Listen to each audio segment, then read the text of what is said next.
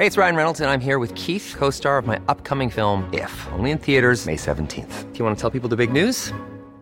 All right, I'll do it. Sign up now and you'll get unlimited for $15 a month in six months of Paramount Plus Essential Plan on us. Mintmobile.com slash switch. Upfront payment of $45 equivalent to $15 per month. Unlimited over 40 gigabytes per month. Face lower speeds. Videos at 480p. Active Mint customers by 531.24 get six months of Paramount Plus Essential Plan. Auto renews after six months. Offer ends May 31st, 2024. Separate Paramount Plus registration required. Terms and conditions apply if rated PG. Dixo presenta Factor Kaiser con Max Kaiser. Dixo is back. Información trascendente con Max Kaiser. Factor de cambio. Factor Kaiser. Tema número uno, récord en remesas. ¿Lavado de dinero? Tema número dos, amigo y operador de Patán Augusto, crece negocio con Pemex en 13.000%. Tema número 3. López renuncia de facto a la presidencia para coordinar la campaña de Claudia. Estos son los tres temas que vamos a ver el día de hoy en el episodio número 96 de Factor Kaiser. Gracias por empezar la semana viendo este programa que es para ti, que es un servicio para que las ciudadanas y ciudadanos de este país se empiecen a encargar de su democracia se empiecen a encargar de su país, para que tú y yo nos convirtamos en factor de cambio, para que no sea tan fácil engañar a la población, para que todos los temas importantes estén sobre la mesa y todos los entendamos y podamos comprender qué impacto tienen sobre la realidad. Acompáñame a ver los tres temas de hoy. Tema número uno. Récord en remesas. ¿Lavado de dinero? Desde el mes de abril de este año, platicamos aquí en Factor Kaiser de las serias sospechas sobre la utilización de las remesas como mecanismo masivo y sistemático para lavar dinero del crimen organizado. En una nota de reforma de abril pasado, se decía que la salida del Banco del Bienestar del servicio de envío de remesas pudo ocurrir ante la sospecha de ser blanco de operaciones de lavado de dinero como lo advirtió un estudio elaborado por la agrupación Signos Vitales. El análisis resaltaba el crecimiento del envío de dinero de Estados Unidos a México de 31 mil millones de dólares en 2018 a 58 mil millones en 2022, un aumento del 84.5%. En ese lapso aumentaron en 278% las remesas procedentes de estados que antes no figuraban como enviadores de remesas dada su poca población mexicana, como Idaho, Maine, Minnesota, Montana, New Hampshire, Dakota del Norte, Tennessee y Utah. En Minnesota, el monto de dinero enviado a México repuntó 585% y hoy significa el 8.3% del total, aunque solo vive ahí el 0.5% de la población de origen mexicana. Enrique Cárdenas, exdirector del Centro de Estudios Espinosa Iglesias y coautor del reporte Euforia de las remesas, éxodo de lavado y auge económico, dijo que la explicación podría ser la existencia de ese estado de un hub que provee servicios, pero que entonces no se puede rastrear su origen. Detalló que hallaron 227 municipios que reciben al menos una transferencia de remesas mensual por 30 mil pesos en promedio, lo que significa una cuarta parte del total y otras 32 localidades donde las transferencias duplican el número de hogares. Está muy extraño y los datos no cuadran, dijo. Me parece que las autoridades deberían de clarificar la información. Eso dijo Enrique Cárdenas. En una nota de hoy del mismo periódico que le ha estado dando seguimiento a este extraño fenómeno del récord de remesas, se detalla que una investigación de Reuters reportó que los criminales están contratando ejércitos de personas en ambos lados de la frontera para enviar pequeños montos de dinero como estrategia para no alertar y sí dificultar el rastreo. En Culiacán, algunos pobladores admitieron haber operado remesas para el cártel de Sinaloa.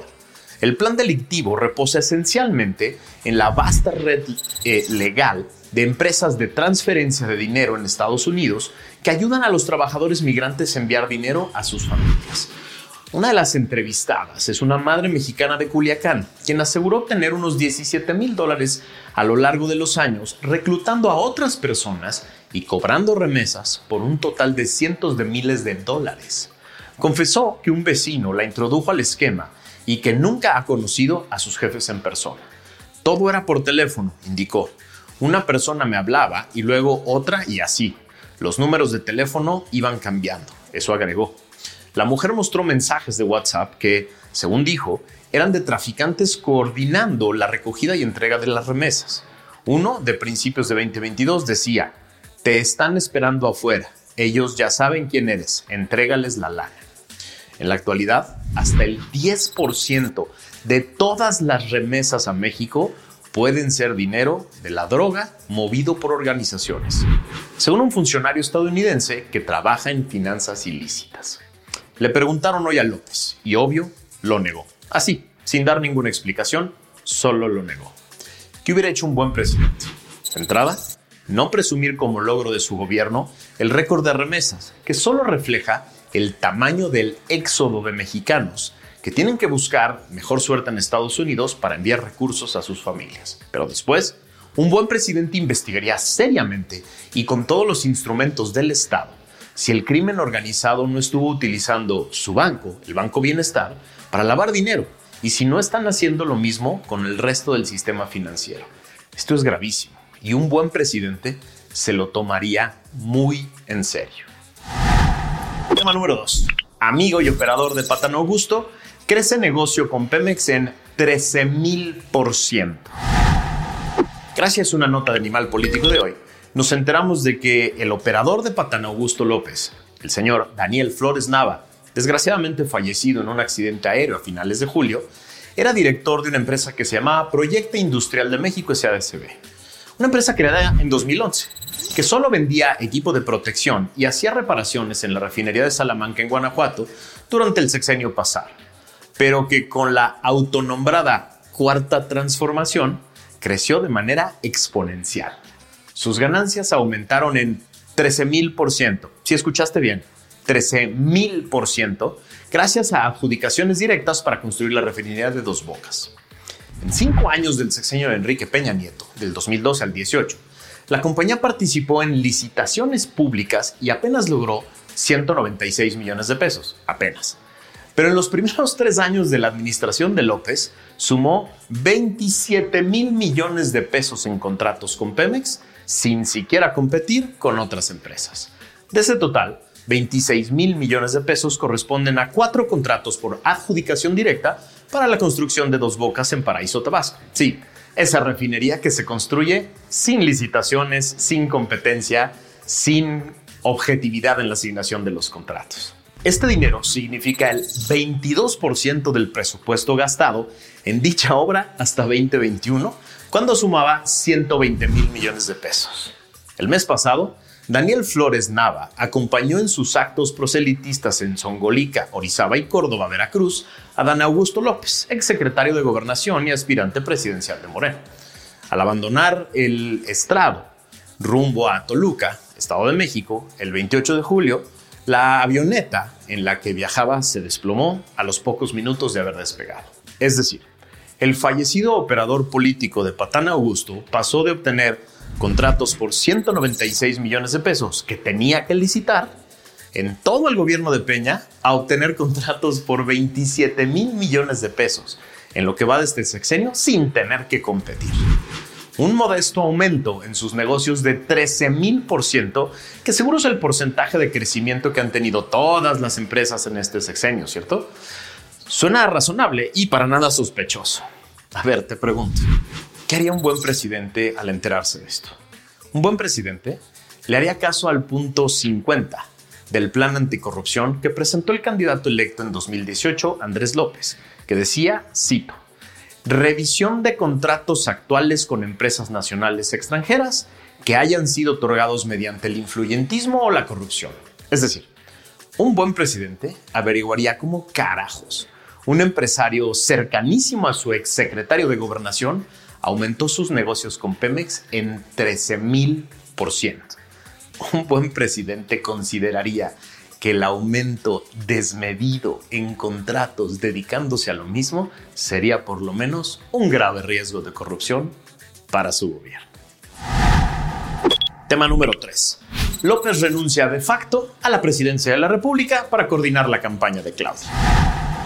según el artículo 86 de la Constitución Política de los Estados Unidos Mexicanos, el cargo de presidente de la República solo es renunciable por causa grave que calificará el Congreso de la Unión ante el que se presentará la renuncia.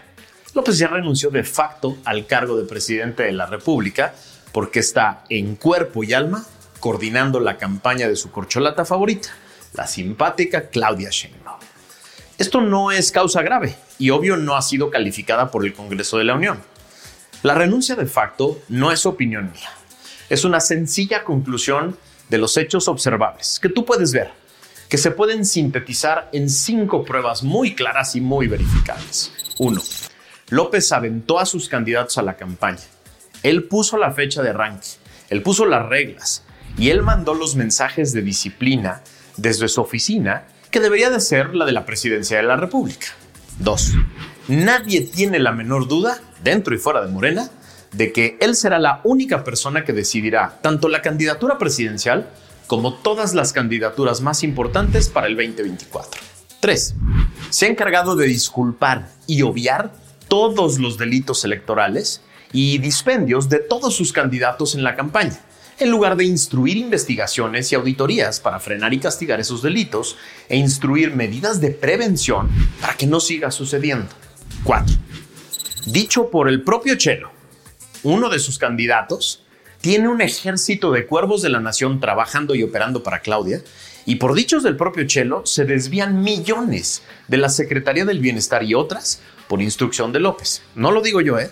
Lo dice quien fue su pieza central en el gobierno y varios diputados de su partido. 5. Desde hace más de un mes le ha dedicado horas de su mañanera a atacar a la senadora Xochitl Gálvez, incluso violando leyes fiscales, con tal de pegarle y cuestionar su éxito empresarial y hasta su origen étnico. Estos ataques han sido tomados por toda su feligresía como instrucción del coordinador de campaña para agredir de todas las maneras posibles a la senadora. Los ataques de la feligresía no solo surgen de esta instrucción, sino que han sido replicados y hasta celebrados por quien debería de ser el presidente de todos los mexicanos. Así, más de un año antes de terminar su mandato constitucional, López ya renunció de facto a ser el presidente de todos los mexicanos y se transformó en cuerpo y alma en el coordinador de la campaña de Claudia y ya nos demostró claramente que está dispuesto a hacer lo que sea para aferrarse al poder a través de ella. Más nos vale tenerlo muy claro. Te pregunto, ¿qué hubiera hecho un buen presidente? Un buen presidente le habría hecho caso al candidato Andrés López. Cito una nota de la jornada del 25 de noviembre del 2005. Abro la cita. Con tono de burla y molestia, López aseguró que había una intromisión del presidente Vicente Fox en el proceso electoral del 2006. El precandidato cuestionó que el Ejecutivo ya anda en campaña, parece matraquero, y demandó, con todo respeto, no se meta ciudadano presidente, no le corresponde. Andrés López debería hacerle caso a Andrés López, que le volvió a reclamar con ese mismo tono y con esa misma vehemencia al presidente Calderón en 2012 que no se metiera en la elección, pero también lo hizo con el presidente Peña en el 2018. Le exigía vehementemente que no se metiera en la elección, que no destinara recursos públicos, que no apoyara a su candidato, que no lo golpeara él como candidato. Es decir, el eterno candidato Andrés López le exigió a tres expresidentes anteriores que renunciaran a la pretensión de imponer a su candidato les exigió de manera muy vehemente que no se metieran en la elección. Les exigía no destinar recursos públicos. Les exigía no atacarlo, no golpearlo, no espiarlo. Les exigía muy vehementemente que cumplieran la ley, que se mantuvieran al margen. Le exigía al INE, en ese entonces, en algún caso el IFE, que pusiera orden, que los sancionara, que los regañara.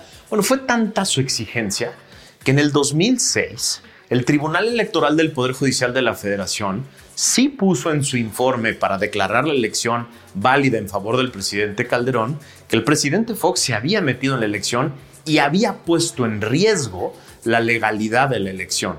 Eso dijo el tribunal, reconociendo que López tenía razón, que los presidentes no deben meterse en la elección, que los presidentes son presidentes de todos los mexicanos, que deberían de gobernar para todos que no forman parte de las campañas, que no pueden utilizar recursos públicos para promover a sus candidatos, que no pueden utilizar recursos y plataformas públicas para atacar a candidatos de otras alternativas. López tenía razón. Eso haría un buen presidente, hacerle caso a López, mantenerse al margen, alejarse del proceso electoral, dejar que la competencia se haga por la vía institucional, dejar que el INE sea el que ponga las reglas. Pero no, López ya renunció a la presidencia y ya se convirtió en jugador, en coordinador de la campaña. Ya lo dejó perfectamente claro. Tú y yo ya no tenemos presidente. Todos los que forman parte de la feligresía de Morena tienen un coordinador de campaña que hace las veces de presidente. Nosotros vamos a tener que luchar por tratar de superar por la vía democrática esta injusta forma de intervenir en la campaña. Gracias por haber visto este programa. Como siempre, te pido que te suscribas aquí abajo y que me ayudes a compartir esto por todos lados, porque es la única manera de empezar a generar conciencia. Es la única manera de empezar a despertar a todos aquellos mexicanas y mexicanos que están dormidos, que creen que las cosas van a suceder como por arte de magia. Es la única forma de activarnos todos, de convertirnos en factor de cambio. Gracias por haber estado aquí. Nos vemos la que sigue. Dixo is back. En Sherwin Williams somos tu compa, tu pana, tu socio, pero sobre todo somos tu aliado, con más de 6.000 representantes para atenderte en tu idioma y beneficios para contratistas que encontrarás en aliadopro.com. En Sherwin Williams somos el aliado del PRO.